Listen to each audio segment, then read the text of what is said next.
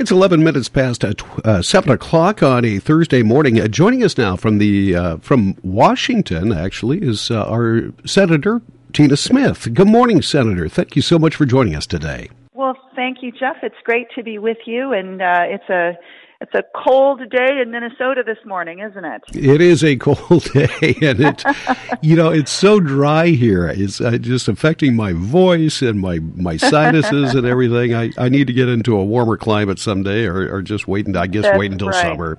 That's right. Get that dehumidifier running in your office there, and you'll feel better. I mean, that humidifier, not dehumidifier, humidifier. I think I think you're right there.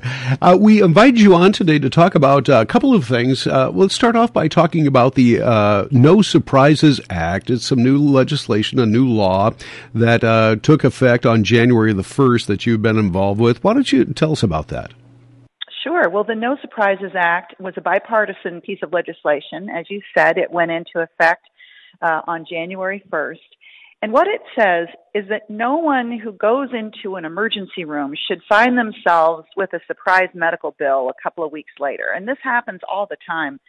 About one in five people who have to go into the emergency room end up with a bills they weren't expecting, a hundred or thousands or sometimes tens of thousands of dollars. Um, what happens is folks go in and they don't really have any choice in the matter, of course, and then they have these bills. And maybe it's from an anesthesiologist who saw them that was out of network, and then there they are slapped with a bill. So our legislation um, um, stops that. It basically says you shouldn't have to be responsible for a bill that you didn't have any intention of incurring.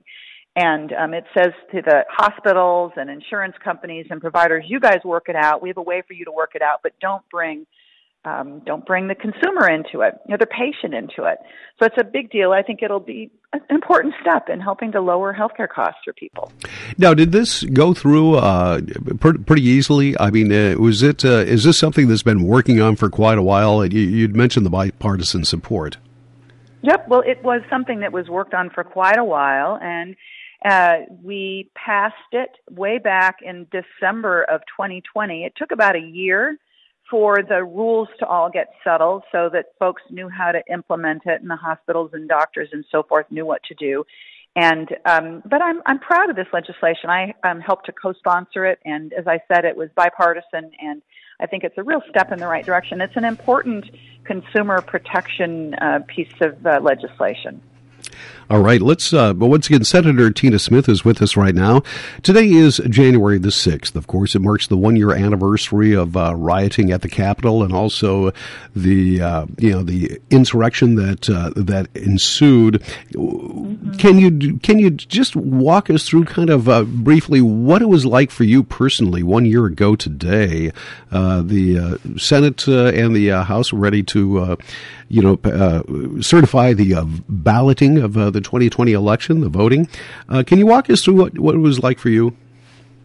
Well, I had been in Washington for a couple of days on January 6th of 2021. I was sworn into office uh, on January 3rd. My husband was here. He left to come back to Minnesota and he said, "Now are you sure you're going to be okay because we of course heard about this big rally that the former president was planning." And I said, "Oh, sure. I'm going to be fine. The United States Capitol must be one of the safest places in the country." So I had no way of knowing, no, I, I couldn't even fathom that something as violent as occurred would happen at the Capitol. In the moment, it was very surreal, Jeff. It was hard to even believe that it was happening. Um, I had a vivid experience early on when a, a member of the Capitol Police, before the people breached the Capitol. The insurrectionists got inside the Capitol. The Capitol police officer I saw had been sprayed with some sort of pepper spray or bear spray and was choking and coughing and washing his face. And I was there with a couple of my colleagues, Republican and Democratic women, Lisa Murkowski from Alaska. And we just couldn't even believe it. Um, and even then, it didn't really sink in what was happening. To see all the videos later and to appreciate and to understand the violence, the, the, the attacks that the Capitol police officers and other law enforcement were subjected to was really um, just it was just awful.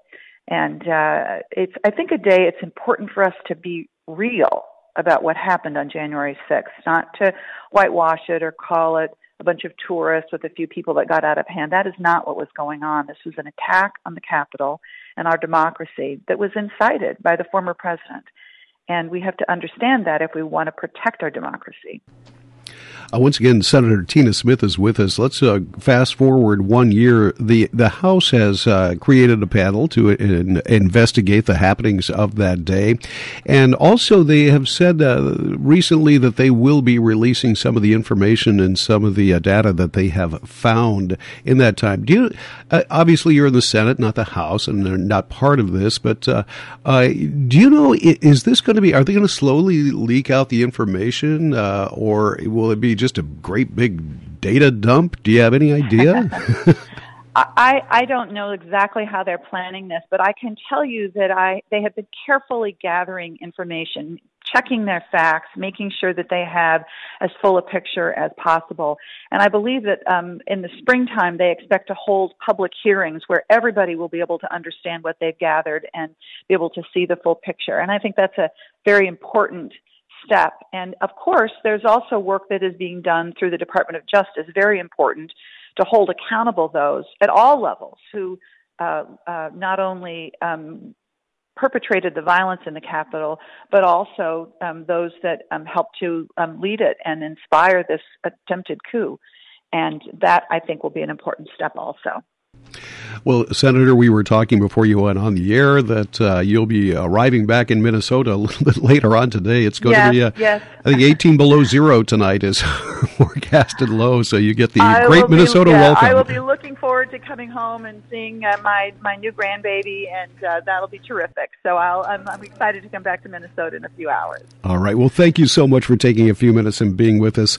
Uh, it's much appreciated. Uh, have an, an enjoyable return to Minnesota. And we'll talk to you again soon. Thank you so much, Jeff. Take care. Be you well. too. Mm-hmm. That is uh, Minnesota Senator Tina Smith. We'll be back with uh, uh, Jesse.